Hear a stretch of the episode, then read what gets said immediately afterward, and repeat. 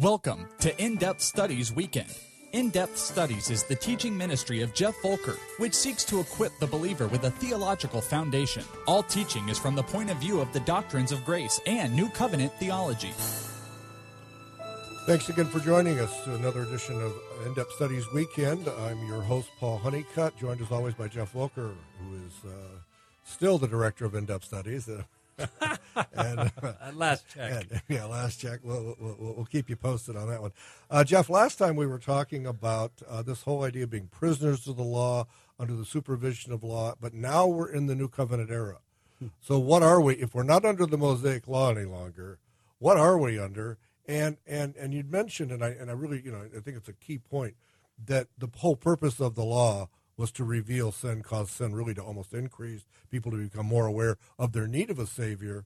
Well, this side of, of the cross and Pentecost, what does God use to convince okay. people of their need of a Savior and so forth?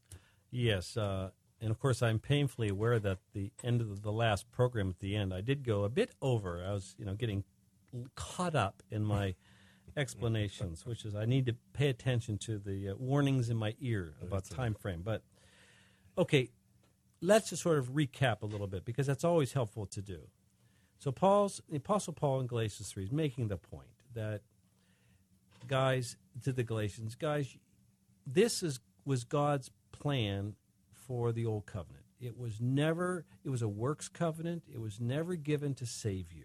It was not an alternative an alternative method. Mm-hmm. There's you know because in early part from 15 on it talks about the abrahamic covenant really being truly fulfilled which is by the new covenant the work of jesus on the cross which is grace. We're getting something we don't deserve. Whereas the old covenant is works because it's remember it's all tied we think not only in exodus 19 but deuteronomy 28 29 that if you don't obey perfectly god curses you. Okay so he's he's driving home the point that guys uh, that the, the Mosaic Law, which is the version of law that's uniquely tied to the Old Covenant, is it, is historically time bound. We're gonna we'll address that in a bit more detail down the road a little bit, uh, but he says it's time bound. That that when the cross takes place, and remember when Jesus died on the cross, the uh, that barrier, that cloth barrier that separated the holy place from the most holy place, the Holy of Holies, was torn into from top to bottom, symbolizing now that uh, the, the time of the picture is over, a way to have direct access to, with God, because, of course, the Ark of the Covenant in the Holy of Holies symbolizes the throne of God. The way to have direct access has now been accomplished because Jesus paid for the sin, everything God has against, those who are going to believe. He pays for all their sins. So, to use the language of Hebrews, we can now go, if we're a believer in Jesus, we can go boldly to the throne of grace. Okay. So now, but now with the coming of Pentecost and the, I mean, in the new covenant era, this time of fulfillment, age of the Spirit, which is the age of belief, now we're under a new version of God's law, which once again we will discuss in great detail down the road. But it's called the law of Christ. It's similar, but in a number of ways, very distinctly different from the Mosaic Law. But one of the things that we'll just mention now and then come back to later on uh, is that law always does the same thing. And let me explain. With reference to unbelievers to believers, the Mosaic Law, we, we, we saw that last, our program in, for last week was that when the Mosaic law was given to Israel on Mount Sinai, it was given so that their sin might increase. Because when law confronts an unbelieving heart, our evil passions are aroused so that we sin more, not less. So we see law with unbelievers in Israel, because as a whole, Israel was unbelieving, they just got worse. But if you were a believer in Israel, like David, mm-hmm. who was a believer, then if you go to Psalm 119, David makes these statements, Oh, how I love your law. Well, the reason he loved it was because he was a believer. You know, he, he was being saved on the basis of Christ's work on the cross to come. And Therefore, the way he shows his love for God is to keep his commandments. It's the way he shows that he has a new heart. So, law has this twofold function. To the unbeliever, it shows you your sin. To the believer, it shows you how to reveal your love for God, keep his commandments. So that's Mosaic law. But the law of Christ, the version of God's law for us, those who live this side of Pentecost, does the same thing. Remember, uh, you know, the uh, Romans 6.23, for the wages of sin is death. Mm-hmm. Well, that's the law of Christ.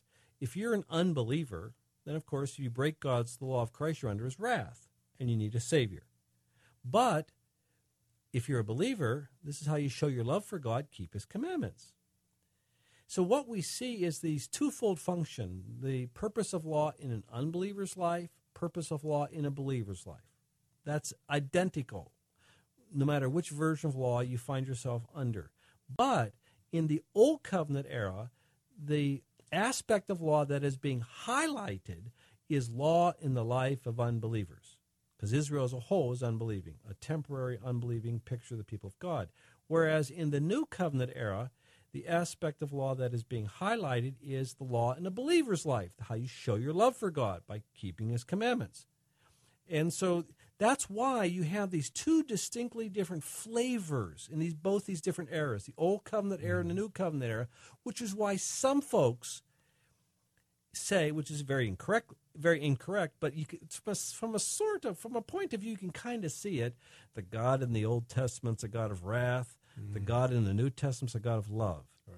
And the truth of the matter is, obviously, it's the same God, but if if in the Old Covenant era, which is most of the Old Testament from Exodus on, God is dealing with Israel, and they are fundamentally unbelieving, then all you're going to see is much more the darker side of God. That is, you're seeing his justice, his wrath, all of that. Mm-hmm. Whereas in the new covenant, if he's primarily focusing on his relationship to believers, then you're going to see, as we might say, the softer side of Sears. You're going to see the love aspect because these are the people for whom Jesus died. He satisfied God's wrath on their behalf, so they are unconditionally accepted. And they only can experience his love, Romans 8 28. Everything is going to work out for their good because they're now because they're real believers.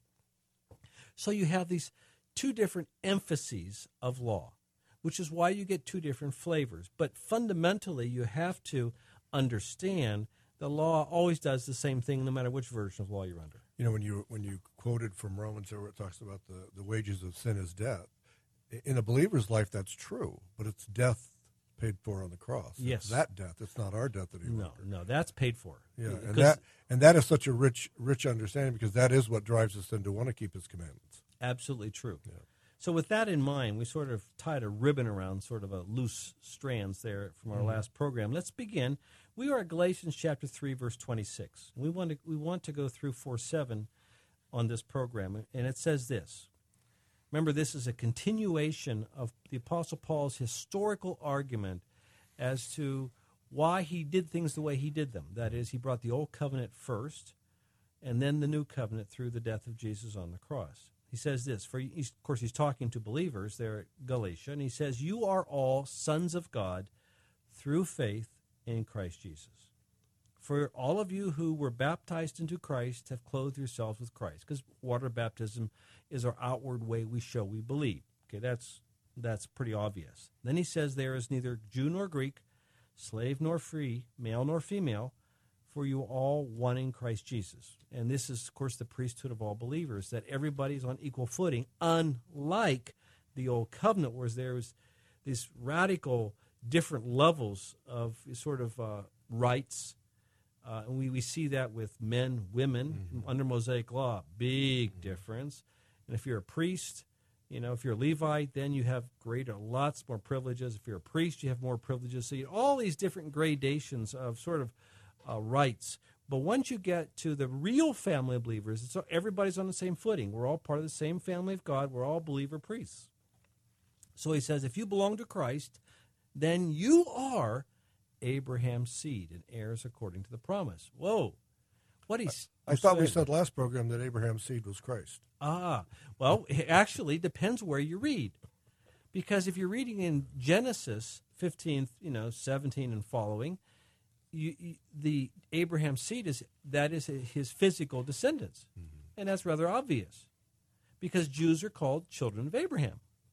But here he makes the statement. He goes, actually, the real children of Abraham are believers in Jesus Christ, are believers, which meant that the physical descendants of Abraham, his literal children, are only a picture of a children of Abraham to come that are going to be the real, in God's sight, the real children of Abraham.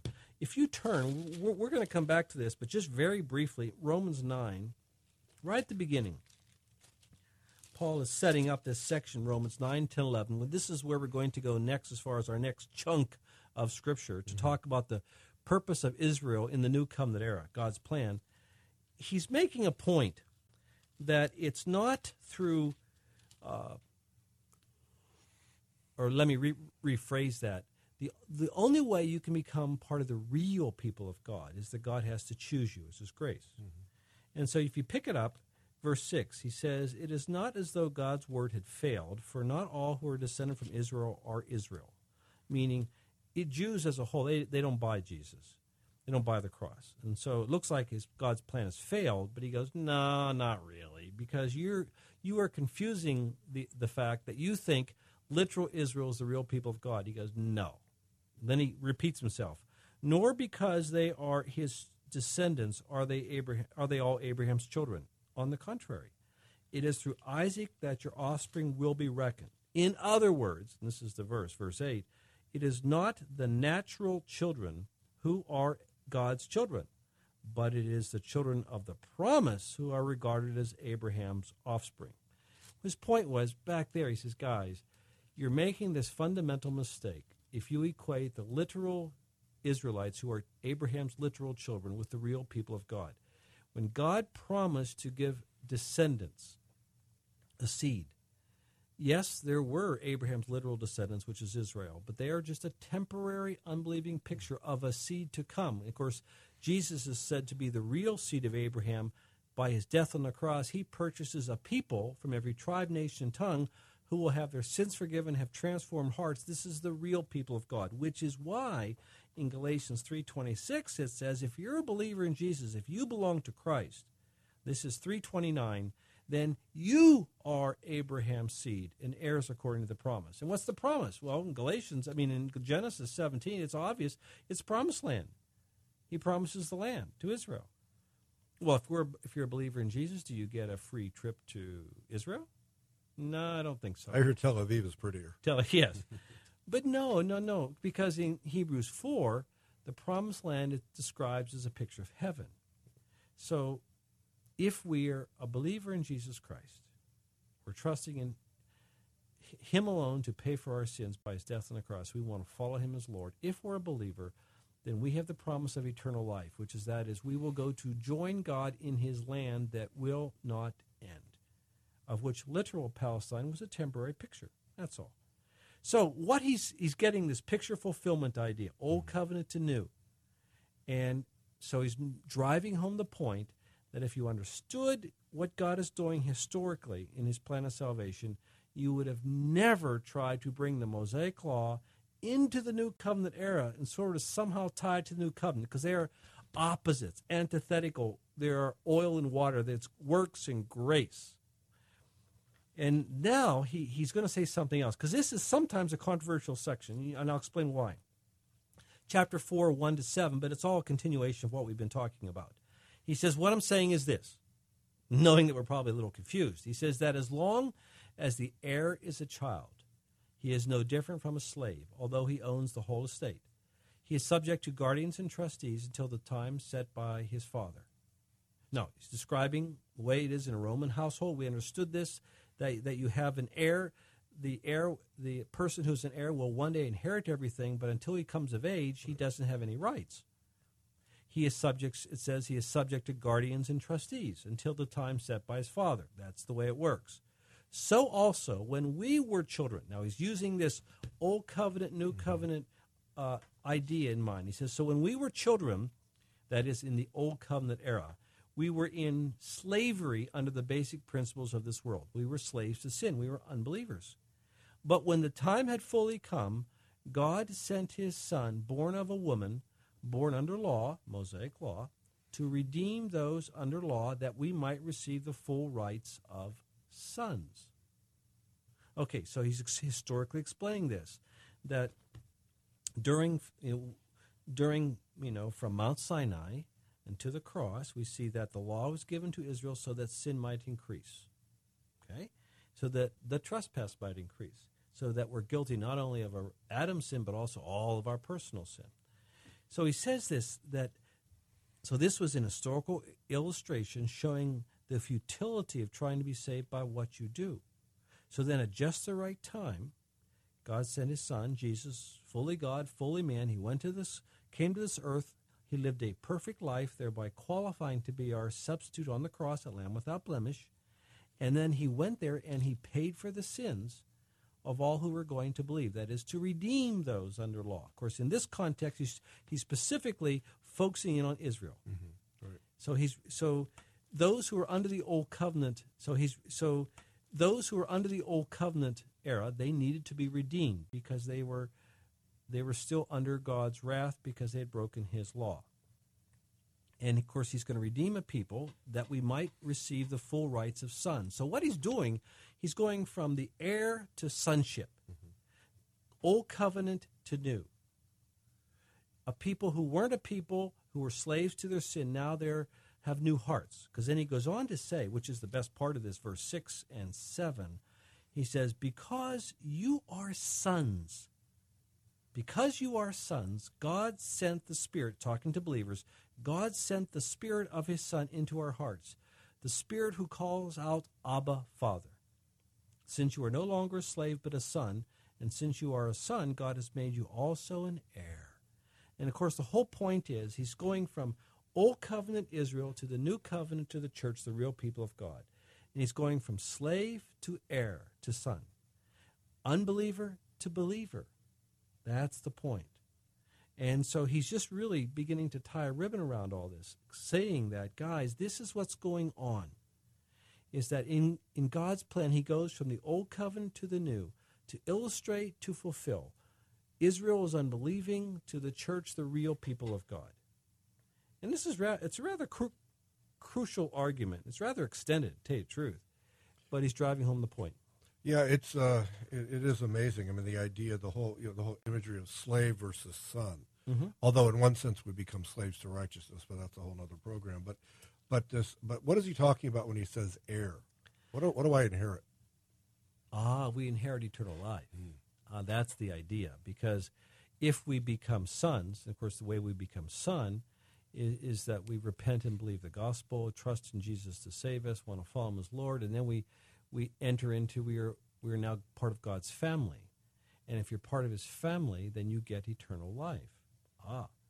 And because remember the imagery of Romans 8, the idea is that it says Jesus, when he died, he rose from the dead, he ascended in, into heaven. Then it says he always lives to intercede for us. Mm-hmm. So if he rose from the dead, that means what he did on the cross continues to have its effect. And so if, if he, the imagery is he sits at the right hand of the Father and then he always lives to intercede, that for he's going to live forever. Therefore, what he did on the cross applies to us forever. So, therefore, we have eternal life because forever our sins are forgiven. And if your sins are forgiven, you have a clean record. If you have a clean record, you're righteous. And if you're righteous, you are accepted.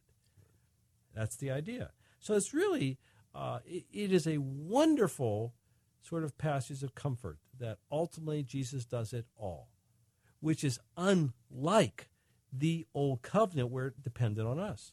Exactly. We had to do it. We had to obey the law or God was going to curse us. Whereas real salvation, no, we Jesus does it all. Yes, we do do things, but we recognize these are the result of God working in us. We don't take credit for anything. Remember, like uh, Ephesians 2 8, 9, and 10, which is sort of like a memory, famous memory passage where it says, For it is by grace you have been saved through faith, and this not from yourselves, it is the gift of God not by works, so that no one can boast. And then it says, For we are God's workmanship, created in Christ Jesus to do good works which God prepared in advance for us to do. So the, the changed life, the good works that we do, we can't take credit for. He is the one who causes those things to happen. And he, and he, he says that by using the phrase, he, good works which God prepared in advance for us to do.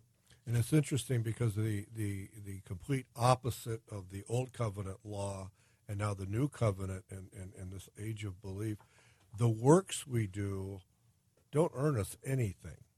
No. You know, in terms of you know the old covenant, the Old Testament Jew was trying to somehow earn a relationship with God and failed.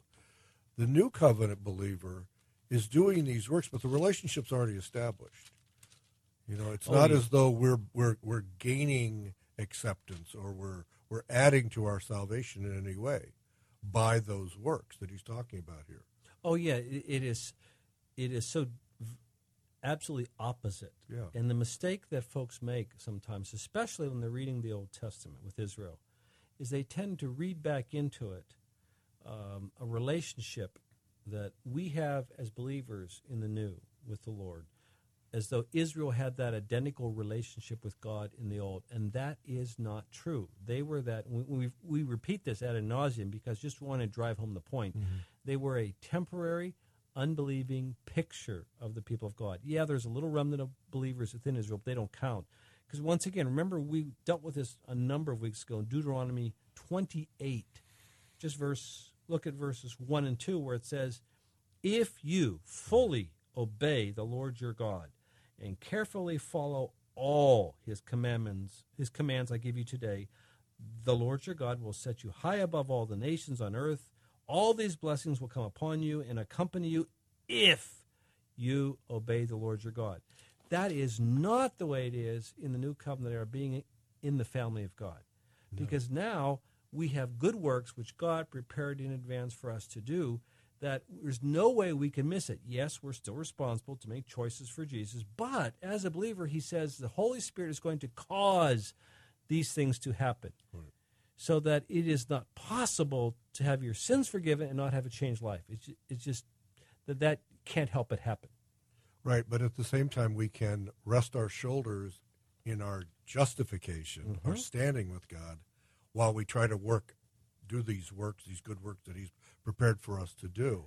But we're not; those aren't conditional. No, no. See that that is the whole thing because it seems that- that in some sense we've seen guys fall into the trap of thinking that sanctification or the good works we do as believers is somehow to some degree conditional. And no, no, it's evidence. Because that because that conditional mindset that's what robs people of joy. Yes, it does because we never we are never satisfied hmm. with the quality of what we do. We think of Galatians 5:17 where it says the flesh wars against the spirit, spirit against the flesh so that you cannot do what you want. Because I'm a believer as a God lover, I want to be perfect in everything.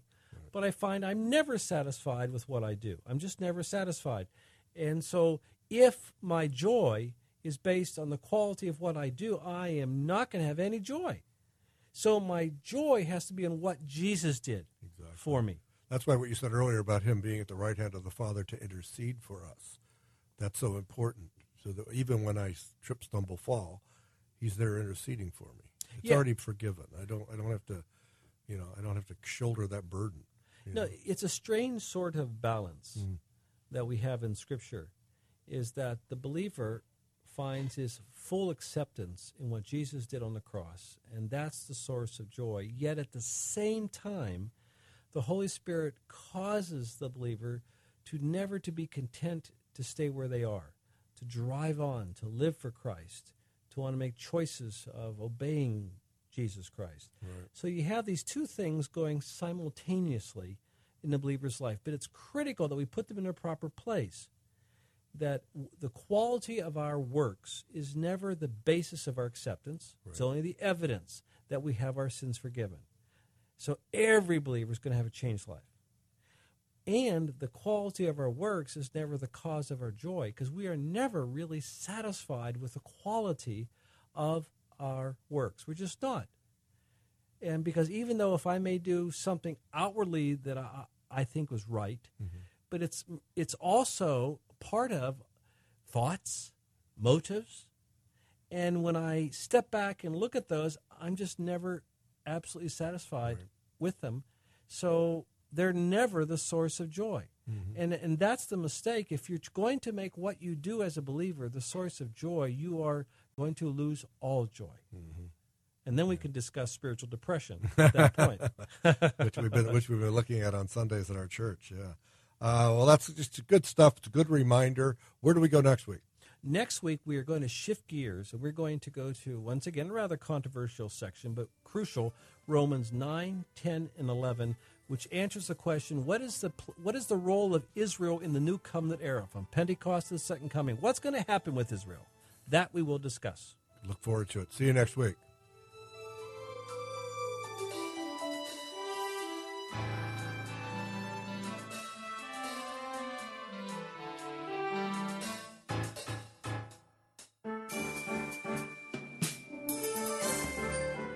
Have any questions about today's program, want more information, or would like to support our ministry, you can find us on the web at ids.org or call us at 480 924 4290 or email Jeff at jeff.volker at ids.org.